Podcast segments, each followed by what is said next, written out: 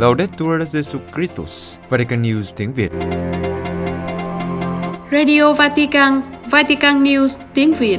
Chương trình phát thanh hàng ngày về các hoạt động của Đức Thánh Cha, tin tức của Tòa Thánh và Giáo hội Hoàn Vũ được phát 7 ngày trên tuần từ Vatican và Roma. Mời quý vị nghe chương trình phát thanh hôm nay, thứ năm ngày 25 tháng 11, gồm có Trước hết là bản tin Kế đến là một gặp Đức Giáo Hoàng và cuối cùng là giáo huấn vui. Bây giờ, kính mời quý vị cùng Vũ Tiên và Văn Cương theo dõi tin tức.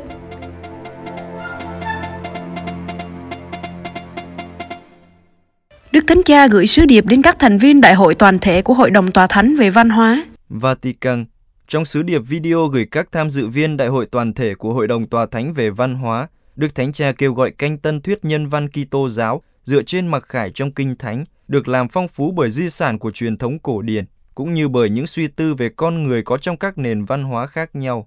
Đức Thánh Cha nhắc lại lời Thánh Phaolô 6 vào năm 1965 đã kêu gọi giáo hội nên đối phó với mối đe dọa của chủ nghĩa nhân văn thế tục bằng cách đề xuất hình mẫu của vị mục tử nhân lành, người có sự cảm thương sâu sắc đối với con người, thay vì chỉ lên án nhân loại và mong muốn trở thành chúa tể của nó.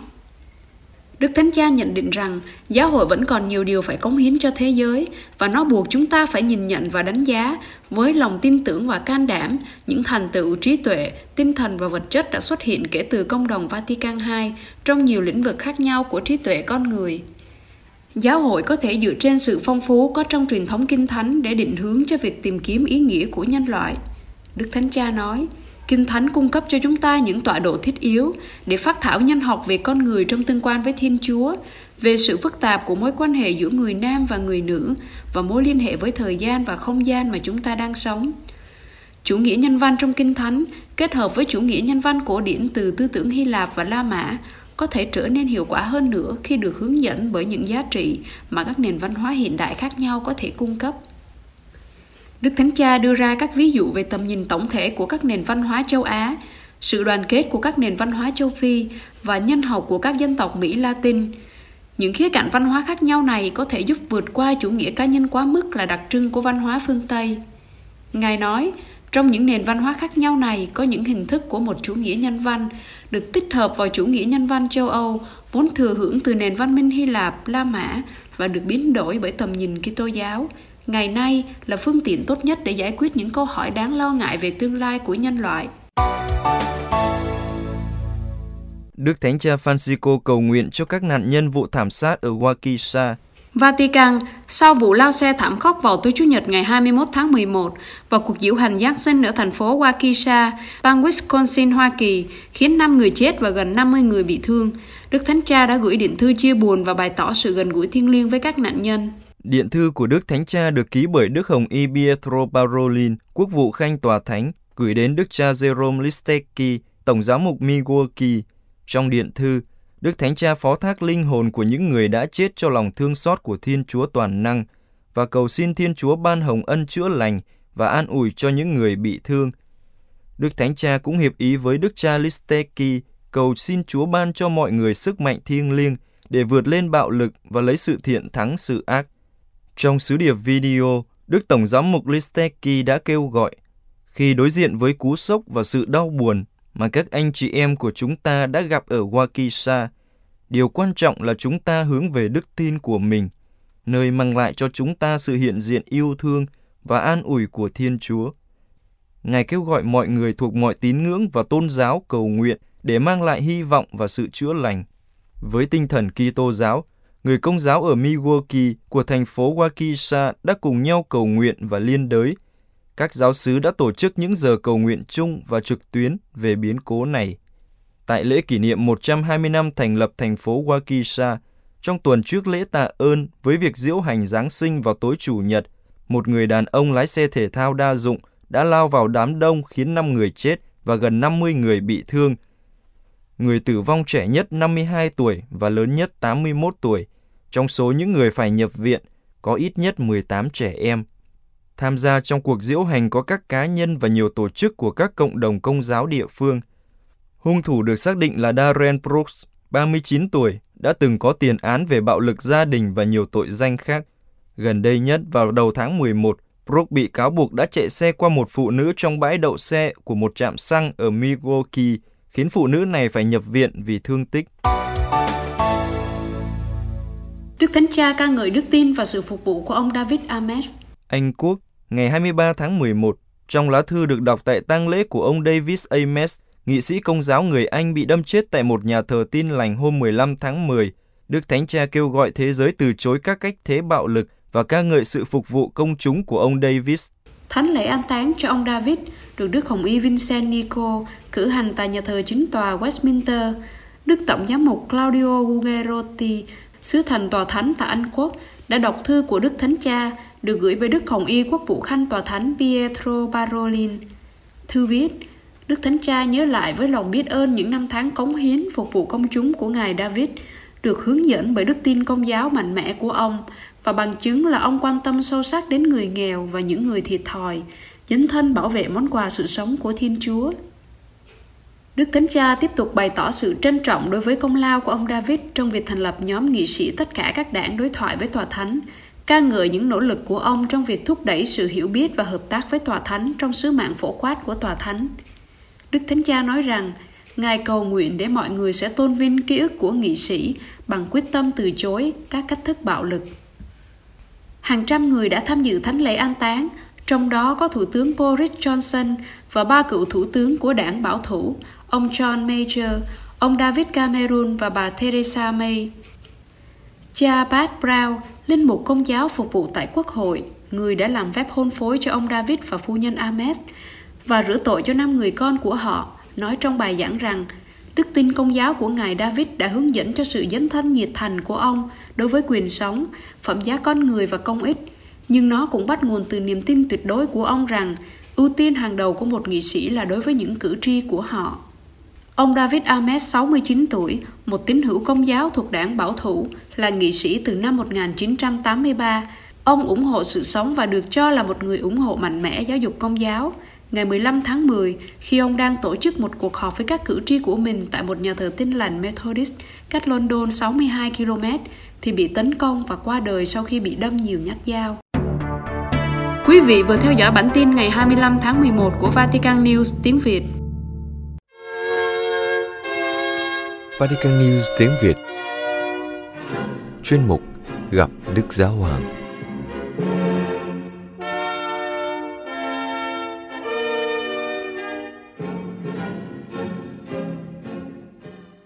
Kính thưa quý tín giả, tiếp tục loạt bài giáo lý về Thánh Giuse trong buổi tiếp kiến chung sáng thứ Tư 24 tháng 11, Đức Thánh Cha đã trình bày về đề tài Thánh Giuse trong lịch sử cứu độ. Do số các tín hữu tham dự khá đông, vượt quá sức chứa 5.000 chỗ của Đại Thánh đường Phaolô 6 và do thời tiết cuối tháng 11 mưa lạnh, cũng không thể tổ chức buổi tiếp kiến tại quảng trường Thánh Phêrô, nên Đức Thánh Cha đã chia các tín hữu thành hai nhóm tại hai nơi khác nhau. Lúc 8 giờ 40 sáng, Đức Thánh Cha vào đền thờ Thánh Phêrô để chào các tín hữu nói tiếng Ý. Trong số này có nhóm 850 tín hữu của nhóm hành hương gia đình Thánh Vincent ở Ý. 1.300 tín hữu của nhóm hành hương nhân dịp kỷ niệm 100 năm ngày sinh của Thánh Gioan Phaolô II và 500 người thuộc Hiệp hội các nạn nhân của bạo lực ở Ý. Trước hết, chào nhóm gia đình Thánh Vinh Sơn đến từ khắp nước Ý, những người đã cổ vũ cuộc hành hương Đức Mẹ mề Đai phép lạ tại tất cả các vùng của Ý, cùng với các giáo phận và giáo xứ. Đức Thánh Cha nói rằng, trong những tháng đại dịch này, sứ mạng của các bạn đã mang lại hy vọng, cho phép nhiều người cảm nghiệm được lòng thương xót của Chúa – Đặc biệt, tôi đang nghĩ đến những người cô đơn, bệnh tật trong bệnh viện, những người sống trong nhà tù, trung tâm tiếp đón và những vùng ngoại vi của cuộc sống. Cảm ơn các bạn vì các bạn đã làm chứng cho phong cách của giáo hội đi ra đến với mọi người, bắt đầu từ những người bị loại trừ và bị gạt ra ngoài lề xã hội hãy tiếp tục đi trên con đường này và mở rộng lòng mình hơn nữa trước tác động của Chúa Thánh Thần, đấng truyền sức mạnh để mạnh dạn loan báo sự mới mẻ của tin mừng. Chào Hiệp hội John Phaolô II, Đức Thánh Cha mời gọi họ noi gương Thánh Giáo Hoàng và cố gắng hiểu và đón nhận tình yêu thương của Thiên Chúa, đấng là khởi nguồn và động lực của niềm vui của chúng ta. Ngài khuyến khích họ hãy loan báo Chúa Kitô bằng cuộc sống của các bạn trong gia đình và trong mọi môi trường. và chào Hiệp hội các nạn nhân bạo lực của Ý, Đức Thánh Cha cảm ơn họ đã giúp đỡ và hỗ trợ những người bị ngược đãi và sống trong hoàn cảnh đau khổ và khó khăn. Ngài nói, bạo lực là điều tồi tệ, thái độ bạo lực là rất xấu xa. Bằng hoạt động quan trọng của mình, các bạn góp phần xây dựng một xã hội công bằng và liên đới hơn. Chớ gì gương mẫu của các bạn sẽ truyền cho tất cả mọi người cảm hứng dấn thân mới để các nạn nhân của bạo lực được bảo vệ và những đau khổ của họ được xem xét và lắng nghe. Trước khi từ giả họ, Đức Thánh Cha mời gọi tất cả cùng Ngài đọc kinh kính mừng, cầu nguyện với Đức Mẹ. Sau đó lúc 9 giờ 15, Đức Thánh Cha sang Đại Thánh đường Phaolô 6 để gặp gỡ khoảng 4.000 tín hữu đang chờ đợi Ngài. Tại đây, Đức Thánh Cha bắt đầu bài giáo lý về vai trò của Thánh Giuse trong lịch sử cứu độ. Trong bài giáo lý, Đức Thánh Cha nhắc rằng Thánh Giuse tuy không phải là cha ruột của Chúa Giêsu, nhưng Ngài vẫn thực hiện vai trò thực sự của người cha. Đức Thánh Cha giải thích, Thánh Matthew cho thấy rằng Thánh Giuse mặc dù là một nhân vật có vẻ ngoài lề câu chuyện, nhưng trên thực tế, Ngài là trung tâm của việc khai mở của lịch sử cứu độ và việc thực hiện các lời hứa của Thiên Chúa. Điều này nhắc nhở chúng ta rằng chúng ta cũng được kêu gọi đóng một vai trò nhỏ bé của mình trong việc truyền bá sứ điệp cứu độ của phúc âm. Trong khi đó, Thánh Luca miêu tả Thánh Giuse là người bảo vệ Chúa Giêsu và mẹ Maria. Thánh nhân cũng đảm nhận vai trò này như là đấng bảo vệ giáo hội hoàn vũ, sự tiếp nối của thân thể Chúa Kitô trong lịch sử. Đức Thánh Cha mời gọi các tín hữu khi tìm cách củng cố những mối quan hệ trong cuộc sống và bảo vệ những anh chị em dễ bị tổn thương của mình thông qua các công việc bác ái huynh đệ. Hãy tin tưởng vào lời cầu nguyện của Thánh Giuse và noi gương vai trò khiêm nhường và trung thành của Ngài trong kế hoạch cứu độ của Thiên Chúa. Đức Thánh Cha bắt đầu bài giáo lý với nhận xét. Trong các sách tin mừng, Chúa Giêsu được xác định rõ là con ông Giuse. Các thánh sử Matthew và Luca khi thuật lại thời thơ ấu của Chúa Giêsu đã nói về vai trò của Thánh Giuse. Cả hai thánh sử sáng tác một gia phả để làm nổi bật tính lịch sử của Chúa Giêsu. Thánh Matthew nói đặc biệt với các kỳ thú gốc Do Thái. Ngài bắt đầu từ Abraham đến Giuse, người được định nghĩa là chồng của Maria, mẹ của Chúa Giêsu, cũng được gọi là Đấng Kitô. Ngược lại, Thánh Luca đi ngược lên đến ông Adam, bắt đầu trực tiếp từ Chúa Giêsu, người là con của ông Giuse, nhưng xác định rõ thiên hạ vẫn coi người là con của ông Giuse. Đức Thánh Cha kết luận, do đó, cả hai thánh sử đều trình bày Thánh Giuse không phải là cha ruột, nhưng trong mọi trường hợp là cha của Chúa Giêsu cách trọn vẹn. Nhờ người, Chúa Giêsu hoàn tất lịch sử của giao ước và ơn cứu độ của Thiên Chúa và con người. Đối với Thánh Matthew, lịch sử này bắt đầu với tổ phụ Abraham, còn đối với Thánh Luca, nó bắt đầu với nguồn gốc ban đầu của loài người, tức là với ông Adam. Đức Thánh Cha nói tiếp, Thánh sử Matthew giúp chúng ta hiểu rằng nhân vật du xe mặc dù có vẻ như ở ngoài lề câu chuyện, âm thầm, ở hậu cảnh, nhưng thật ra Thánh du xe đóng vai chính của mình nhưng không bao giờ muốn chiếm lĩnh khung cảnh. Từ đó, Đức Thánh Cha lưu ý, nếu chúng ta nghĩ cuộc sống của chúng ta được dệt nên và duy trì bởi những người bình thường, thường bị lãng quên, những người không xuất hiện trên tiêu đề của các tờ báo và tạp chí – biết bao nhiêu người cha, người mẹ, người ông, người bà, người thầy chỉ dạy cho con cái chúng ta bằng những cử chỉ nho nhỏ và những cử chỉ hàng ngày, cách đối mặt và vượt qua cơn khủng hoảng bằng cách điều chỉnh các thói quen, ngước nhìn lên và thúc đẩy cầu nguyện. Biết bao người cầu nguyện, dân hiến và chuyển cầu vì điều tốt lành cho mọi người. Và Đức Thánh Cha khẳng định, tất cả mọi người có thể tìm thấy nơi thánh kẻ Giuse, người không được chú ý, người của sự hiện diện hàng ngày, của sự hiện diện kín đáo và âm thầm, một người chuyển cầu, một sự nâng đỡ và hướng dẫn trong những lúc khó khăn. Ngài nhắc nhở chúng ta rằng tất cả những người dường như bị che khuất hoặc ở hàng thứ hai đều có một vai trò không thể so sánh trong lịch sử cứu độ. Thế giới cần những người này, những người nam và người nữ ở hàng thứ hai, nhưng là những người hỗ trợ sự phát triển cuộc sống của chúng ta, của mỗi người chúng ta bằng lời cầu nguyện, bằng gương sáng, bằng sự giảng dạy trên đường đời. Nói về tin mừng Thánh Luca, nơi Thánh Giuse xuất hiện như là người gìn giữ Chúa Giêsu và mẹ Maria. Đức Thánh Cha nhận định rằng Ngài cũng là người gìn giữ giáo hội. Nếu Ngài là người gìn giữ Chúa Giêsu và mẹ Maria, giờ đây ở trên trời, Ngài làm việc và tiếp tục là người gìn giữ. Trong trường hợp này là giáo hội. Bởi vì giáo hội là sự kéo dài của nhiệm thể Chúa Kitô trong lịch sử, đồng thời tình mẫu tử của Đức Maria được phản ánh trong tình mẫu tử của giáo hội. Đức Thánh Cha nhắc nhở, Thánh Giuse tiếp tục bảo vệ giáo hội. Xin đừng quên điều này. Hôm nay, Thánh Giuse bảo vệ giáo hội và tiếp tục bảo vệ giáo hội. Ngài tiếp tục bảo vệ hài nhi và mẹ của người. Thiên Chúa dùng sự bảo vệ này của Thánh Giuse như câu trả lời tuyệt vời cho tường thuật của sách sáng thế. Khi Thiên Chúa hỏi Cain in về mạng sống của Aben, ông trả lời, phải chăng tôi là người canh giữ em tôi? Đức Thánh Cha nói, bằng cuộc đời của mình, Thánh Giuse dường như muốn nói với chúng ta rằng chúng ta luôn được mời gọi để cảm thấy mình là người bảo vệ anh em mình, người bảo vệ của những người ở bên cạnh chúng ta, của những người mà Chúa giao phó cho chúng ta qua nhiều hoàn cảnh của cuộc sống. Đức Thánh Cha lưu ý rằng, đối với một xã hội như xã hội của chúng ta, một xã hội được định nghĩa là lỏng lẻo nhất thời, một xã hội thực sự ở thể khí, xã hội lỏng lẻo và như chất khí này tìm thấy trong câu chuyện của Thánh Giuse, một hướng dẫn rất chính xác về tầm quan trọng của mối quan hệ giữa con người với nhau. Đức Thánh Cha nói, thực vậy, tin mừng cho chúng ta biết về gia phả của Chúa Giêsu, ngoài lý do thần học, để nhắc nhở mỗi người chúng ta rằng cuộc đời của chúng ta được tạo nên bởi mối dây đi trước và đồng hành với chúng ta. Còn Thiên Chúa, để đến thế gian, đã chọn con đường giữa những mối tương quan, con đường của lịch sử. Người đã không xuống thế gian một cách ma thuật. Không, Người đã làm nên con đường lịch sử mà tất cả chúng ta đều làm. Cuối cùng, nghĩ đến những người đang đấu tranh để tìm những liên kết có ý nghĩa cho cuộc sống của họ, và vì lý do này mà họ đấu tranh. Họ cảm thấy đơn độc, họ không có đủ sức mạnh và dũng khí để tiến về phía trước. Đức Thánh Cha đưa ra một lời cầu nguyện để giúp họ và tất cả chúng ta tìm thấy nơi Thánh Giuse, một đồng minh, một người bạn và một chỗ dựa. Lạy Thánh Giuse, Ngài là đấng đã gìn giữ mối dây liên kết với mẹ Maria và với Chúa Giêsu. Xin giúp chúng con chăm sóc các tương quan trong cuộc sống của chúng con, chứ gì không ai bị đơn độc và từ đó cảm thấy bị bỏ rơi. Xin giúp mỗi người chúng con hòa giải với lịch sử của chúng con và với những người đã đi trước và nhận ra, ngay cả trong những lỗi lầm đã phạm, cách thức mà qua đó sự quan phòng của Chúa được thể hiện và sự ác không phải là tiếng nói cuối cùng.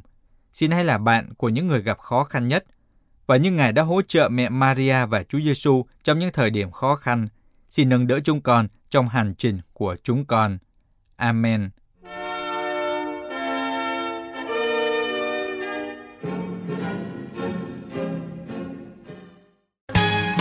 Vatican News tiếng Việt Chuyên mục Giáo huấn vui anh Huy và Trần Đỉnh. Xin chào quý vị trở lại với giáo huấn vui của Vatican News tiếng Việt. Và chúng ta đang tìm hiểu tông huấn niềm vui của tình yêu về đời sống hôn nhân và gia đình kỳ số 59 từ số 205 cho đến số 208 tuần trước tôi nhớ là vừa mới vô bài thì cậu đã hỏi tớ gì đời sống gia đình thế nào rồi đúng không? Ừ. hôm nay thì tớ sẽ hỏi nhẹ lại cậu một câu thôi. Cái gì mà ông lông khởi với ông? Hỏi thì hỏi luôn đi dài dòng tôi hỏi luôn là thế thì à, đời sống tu trì của ông dạo này sao rồi?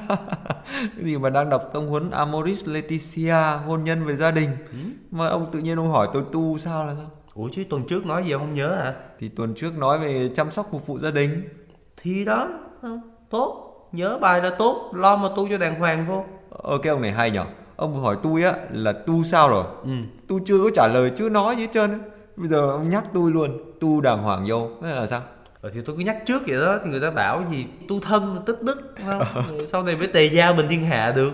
Giờ ông lo mà trong đời sống tu đâu phải tu cho đàng hoàng vào không? Túm lại là bây giờ cứ chuẩn bị trước đi không có xa lắm đâu đức thánh cha nhắc như vậy tự nhiên ông nói xong tôi thấy cảm ơn ông quá. Sao cảm ơn tại vì tự nhiên là thấy có một người mà quan tâm lo lắng cho anh em mình rồi nhìn xa trông rộng Trời như vậy. ơi, đó. nói chung là tầm nhìn của tôi không có rộng lắm đâu tôi chỉ nhìn xa tầm 40 cm để nhìn vô bài để mà đọc.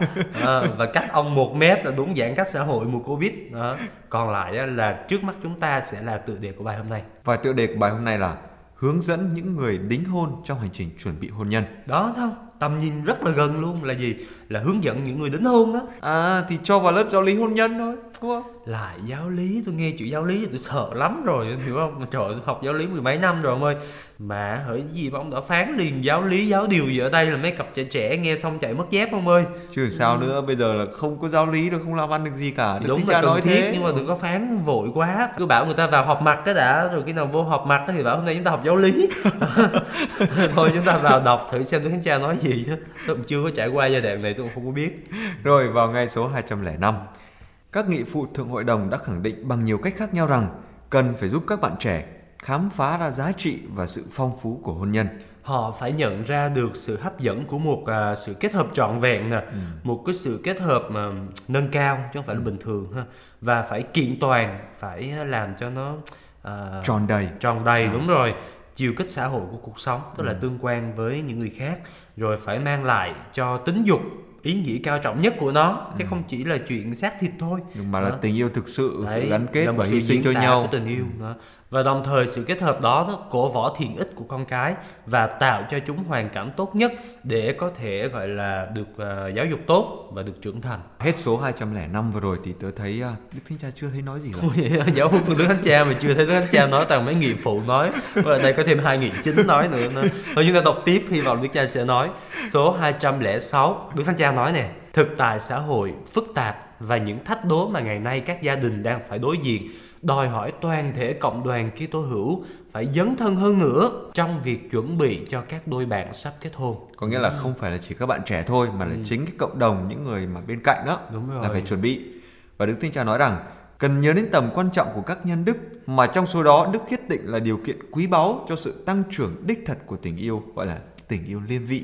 Về cái sự gọi là cần thiết này á, thì các nghị phụ thường hội đồng đã đồng ý nhấn mạnh đến đòi hỏi phải có sự tham gia nhiều hơn nữa của cả cộng đoàn, đặc biệt là đời sống chứng tá của chính các gia đình, cũng như có một nền tảng chuẩn bị hôn nhân trong hành trình khai tâm Kitô giáo bằng cách nào thưa bằng việc nhấn mạnh đến mối quan hệ giữa bí tích hôn nhân với bí tích rửa tội và các bí tích khác. Đồng thời các nghị phụ cũng chỉ ra rằng cần phải có các chương trình đặc biệt để chuẩn bị gần cho việc kết hôn. Đây thật sự là một cái kinh nghiệm gọi là tham dự vào đời sống của hội thánh Đấy. và qua đó thì đôi bạn nó có thể là đào sâu hơn những khía cạnh khác nhau về đời sống gia đình. Vậy mới hay chứ chứ còn nếu mà gần đến đám cưới rồi ờ, gọi là gấp rút đi xin một khóa hôn nhân cấp tốc 3 tháng. Cái gì ba tháng không? Ba tháng là dài rồi đó hai tuần thôi. Đó không? Rồi xin cha ký cho phát rồi thi thì ờ, quay bài các kiểu ờ, thì căng thì sống với nhau rồi mới mới toan. À. Đấy. bây giờ ông thử ví dụ cho tôi vài cái chương trình đặc biệt chuẩn bị gần cho đời sống kết hôn mà ông ông ông đã từng thấy không? Thì cũng là những cái khóa mà giáo lý hôn nhân. Nhưng mà trong khóa giáo lý hôn nhân đó thì có những cái khóa thêm vào. Ví dụ là mời các bác sĩ nào họ đến chia sẻ về ờ, đời sống y khoa đời sống tương quan vợ chồng như nào rồi ờ, sau đó là các bác sĩ tâm lý chia sẻ về những cuộc khủng hoảng được gọi là dự đoán trước đó ví dụ như là trong hai năm đầu là các đôi vợ chồng chắc chắn là sẽ gặp khủng hoảng. Và cách giải quyết thì như thế nào? À. đấy. Rồi thậm chí là mời mấy gia đình mà đã có thâm niên À, kinh nghiệm đúng trong sống đời sống gia đình chia sẻ những cái kinh nghiệm riêng của họ đó rồi những cái khủng hoảng khi mà có con như nào. Khi mà có hai đứa thì diễn ra cái cuộc gọi là đấu tranh gì giữa cái đứa con thứ nhất với đứa con thứ hai. Và tôi thấy là có cái trung tâm linh đạo y nhã ở số 171 đường Lý Chính Thắng quận 3 thành phố Hồ Chí Minh đối diện nhà văn hóa phụ nữ đó. Đó là chị em phụ nữ hay kéo nhau vào trong đó lắm nhưng mà để làm gì? Thưa dẫn theo chồng dẫn theo con đi vào học những cái khóa gọi là triển nở để lãnh đạo gia đình theo tinh thần của Chúa Giêsu Wow. để thấm nhuần tin mừng vào trong đời sống gia đình của mình. Ông không tin ông cứ lên trang web ông tìm mấy khóa đó đi. Mà thật ra có nhiều giáo sư lắm. Bữa nay là kết hợp nhiều với các khoa tâm lý này các bác sĩ y khoa này để làm những cái việc này giúp cho các gia đình gọi là đồng hành với người trẻ với gia đình trẻ đó. Ờ, mà hồi xưa ông học thì chắc đâu có mấy này đâu đúng không? Có có có các bác sĩ gia đình trẻ. Ông cũng học giáo lý hôn nhân á hả? Có, trời. ông học làm gì? Đấy để tìm hiểu xem là mình có ơn gọi hôn nhân không. Rồi người ta điểm danh theo đôi rồi lúc ra điểm đến ông thì ông bảo đi với ai? Thì người ta cũng biết mình trình bày trước làm nhưng mà càng à, em thuộc dạng độc thân không? Độc thân bệnh viện phải không? Không ngày đó tớ giới thiệu tớ là thuộc tình trạng là độc thân À. nhưng mà gọi là đang cầu thân. Cầu thân là sao? Gọi là đang cầu nhưng mà có người thân với mình đó. À thần câu cái gì câu view câu like gì cái gì ờ cầu thân. Nhưng mà ông làm nó đâu xa tôi thấy có một cái chương trình rất là đặc biệt mà rất là gần chúng ta đây này biết chương trình gì không? Giáo huấn vui chứ. Đấy thì đâu xa đâu.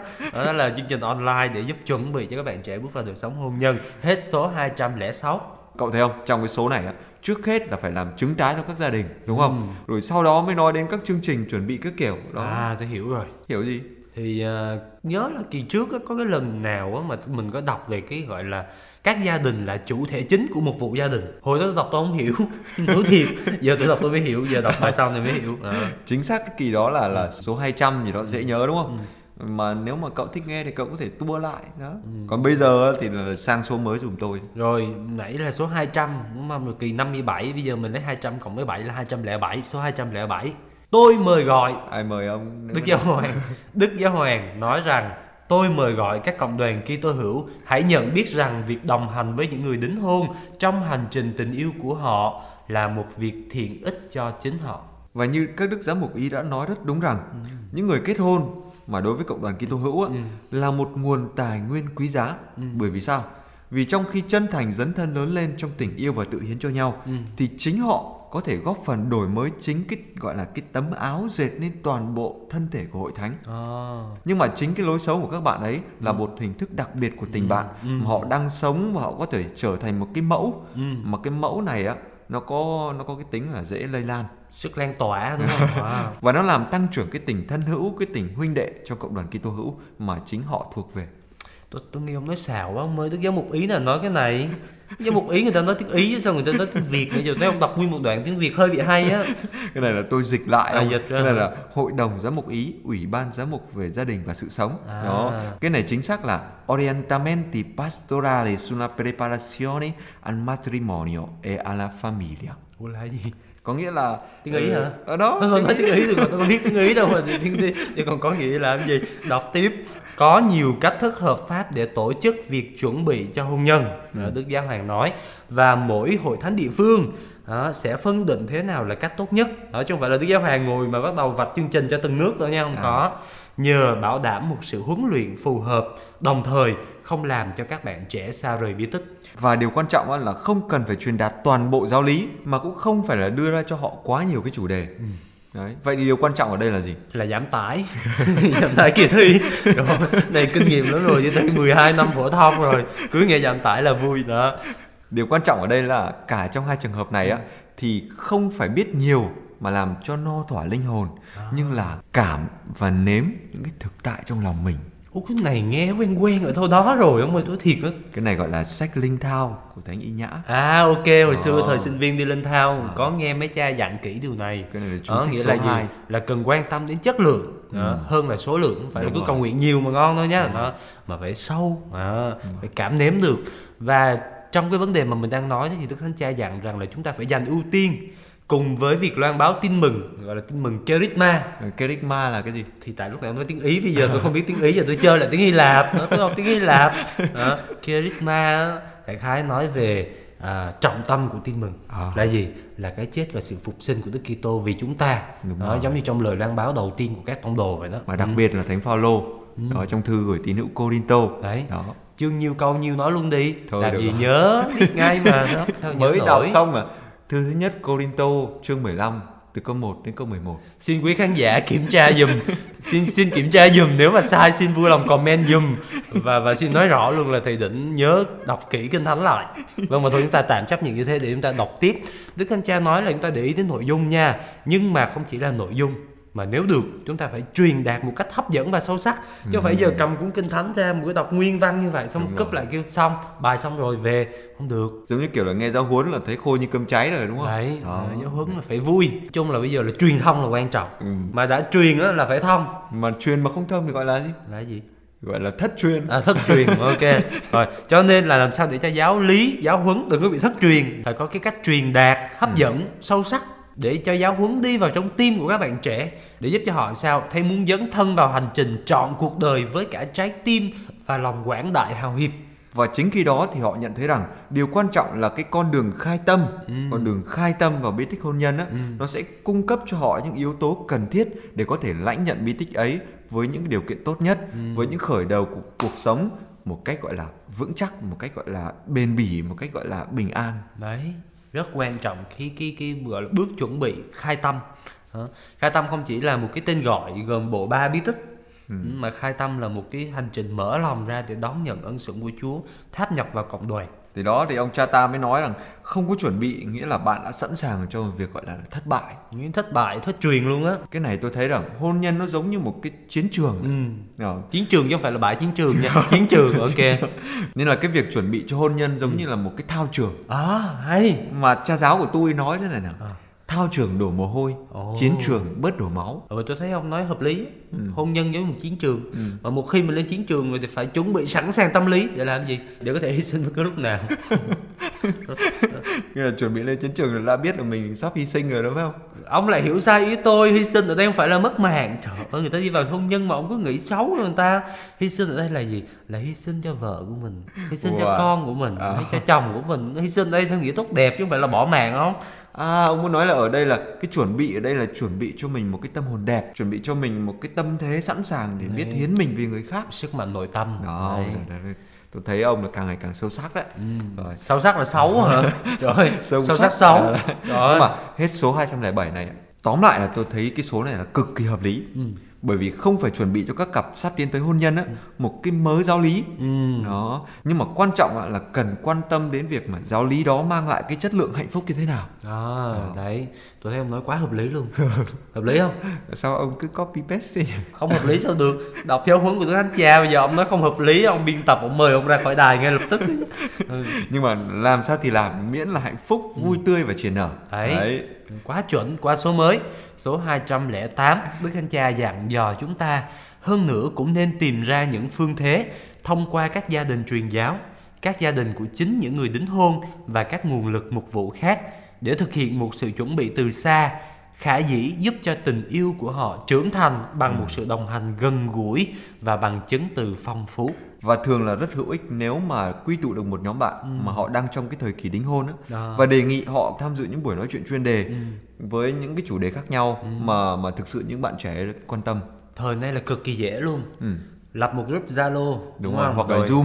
hẹn nhau đúng không? rồi Gửi link Zoom vô, Ờ. lên chia sẻ, không cần phải đi đâu ra khỏi nhà cả, Thấy không? không tốn xăng. đúng rồi Bảo vệ Đôi- môi trường. đôi khi là còn bảo chào mừng các bạn tới với Roma trong khi À, mình đấy. đang ở đây không Ờ, đó, đấy. kiểu thế tuy nhiên là tôi thấy không thể là thiếu một cái vài thời điểm gọi là mang tính riêng tư À. mà nơi đó thì người ta phải học được cách yêu thương người khác một cách cụ thể À, là cái người bạn đời mà người mà mình muốn chia sẻ cả cuộc đời của mình đấy. đó Cái này là tôi đồng ý nè, thường là tôi không đồng ý với ông đâu, nhưng mà cái này ok. Học yêu thương một ai đó đó, phải nói là không phải là một cái gì đó bất chợt như một cơn mưa rào. không? à, tôi là tôi đồng ý với cái cách ví von mưa rào của À, ông luôn Sao? Bởi vì tôi thấy là chạy đâu cho khỏi mưa rào Ừ. thông minh đến mấy yêu vào cũng ngu À, Ờ. yêu mà bảo ngu không? Yêu là thông minh sáng suốt mới yêu chứ. cái này gọi là, là ngu dại và điên rồ vì tình yêu đấy À, cái này là ngu trong ngoặc kép đúng không? đấy đấy À. thế các cụ bảo yêu vào đi xong rồi sáng mắt ra đấy yêu á yêu vào sáng mắt à đấy. Yêu vào sáng mắt. Không cái này qua nghĩa khác rồi. Ông đừng tưởng tôi dốt văn nha đừng tưởng là là nói bóng bẩy tôi không hiểu nha. Cái này là sai không? Yêu vào phải đi vào cái màu nhiệm đó. Trở lại với cơn mưa rào. Nói chung là cái việc học yêu thương không thể nào là mục tiêu của một cái khóa gọi là cấp tốc được đó. Trước khi cử hành hôn phối phải dành cho một thời gian Đúng rồi. chuẩn bị cùng với nhau đó. Dưới sự hướng dẫn của những người có chuyên môn và của cộng đoàn. Đúng rồi người ta bảo là ngu thì cũng phải ngu có hiểu biết. Ừ. ồ nếu làm văn khá đó đó thì là ngu dại và điên rồ thì ít ra mình cũng phải hiểu là làm thế nào để dại và điên vì tình yêu cho nó đúng. À. đó đúng không? Và đức thánh cha nói rằng thực ra đó thì mỗi người đều chuẩn bị cho hôn nhân ngay từ lúc sinh ra. Ôi. Trời gì ghê vậy ông? Nhưng mà mới sinh ra mà đám cưới rồi. Tảo hôn ấy nha tảo hôn nó đừng giỡn đâu. Chắc phải đọc tiếp xem là cái câu này. Hơi nghi là triết à, lý trong này chứ không à. phải là là tảo hôn đâu. Ở Đức Thánh Cha nói thế này tất cả những gì nhận được từ gia đình tức là lúc từ lúc sinh ra đó Ừ. cho phép người ta học được cái gì đó từ chính lịch sử của mình Ừ. câu chuyện cuộc đời mình và làm cho họ có khả năng cam kết trọn vẹn và dứt khoát. Tôi đã hiểu. Không hiểu sao ông tự suy nghĩ đi sớm thời buổi này cứ đợi người khác hiểu xong rồi bày cho mình. Ông hiểu sao nói tôi nghe coi. Tôi thấy là cái cam kết trọn vẹn và dứt khoát của ông ấy là hợp lý. À. bởi vì không có tỏ cho người khác biết là mình mình hiểu đến cỡ nào hoặc là mình hiểu sai đến cỡ Thôi nào. đây tôi nói luôn cho ông nè. Ở đây ý Thánh Cha nói để mình có thể yêu được á Ừ. Là mình phải có kinh nghiệm được yêu. À. Mà kinh nghiệm được yêu từ lúc nào? Từ lúc mới sinh ra chứ là gì nữa? Đó thấy không? Từ lúc tất cả những gì gia đình dành cho mình. Tôi thấy ông càng ngày càng sâu sắc đấy. Tôi thấy ngưỡng mộ ông quá. Đấy. Thật ra cái này là từ cái kinh dân hiến của thánh Ignacio Loyola thôi không? Tất cả những gì con có là gì là Chúa ban cho. Bây giờ con xin dâng lại cho Chúa. Thì cũng như vậy trong đời sống những gì mình cảm nhận được về tình yêu của bố mẹ ừ. ừ, gia đình ừ, đúng rồi. cung cấp cho mình thì bây giờ mình xây dựng một cái gia đình yêu thương như vậy. Ừ. tôi thấy là ông đang đạt được cái cái trạng thái gọi là cảm và nếm cái thực tại trong lòng mình á. Ừ chứ thật ra ngày xưa thuật triết dốt lắm ơi. Ờ bây giờ thì làm sao bây giờ tôi vẫn giữ vững cái cam kết trọn vẹn và dứt khoát là dốt bền vững. Mà nhờ cảm nghiệm cuộc sống tôi mới ngộ ra nhiều điều. Tôi thấy cái gọi là rốt bền vững của cậu ừ. cũng khá rồi đó tại vì ngay câu tiếp theo là đức thánh cha giải thích cái điều mà cậu vừa nói luôn. Wow vậy hả? Đó. Này, tư tưởng lớn gặp nhau. Rồi bởi vì sao?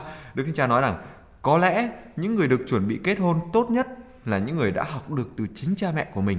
Ừ. thế nào là một hôn nhân Kitô giáo? Ừ. mà trong đó cả hai người chọn nhau một cách vô điều kiện ừ. và tiếp tục làm mới lại cái quyết định đó mỗi ngày và mỗi ngày. Quá đúng. Chí lý.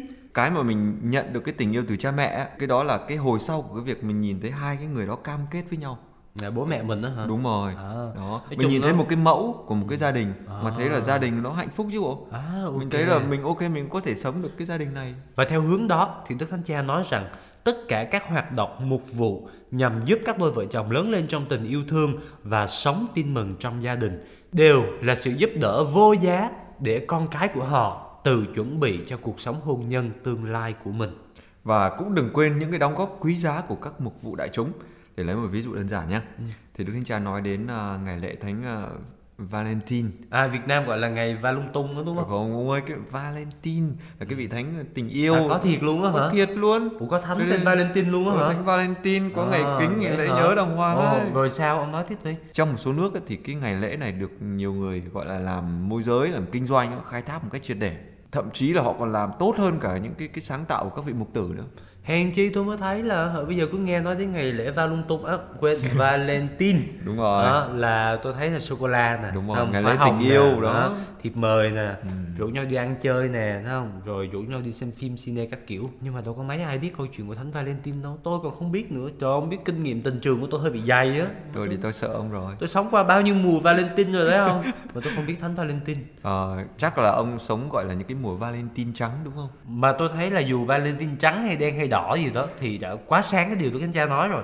Và chỉ có cái ví dụ của thánh cha là cần phải được triển khai thêm triển khai làm sao thì đó các vị mục tử thời nay á ừ. bây giờ phải làm sao để mà triển khai ừ. khai triển ờ, để cho cái ngày Valentine á ừ.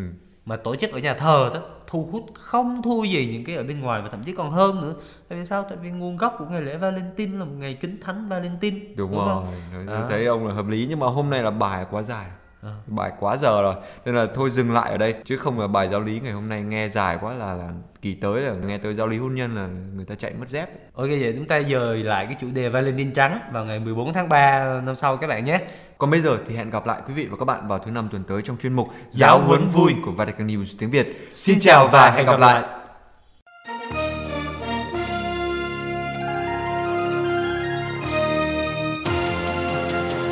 Cảm ơn quý vị đã chú ý lắng nghe chương trình Radio Vatican của Vatican News tiếng Việt. Xin Thiên Chúa chúc lành cho quý vị và toàn gia quyến. Laudetur Jesu Christus, ngợi khen Chúa Giêsu Kitô.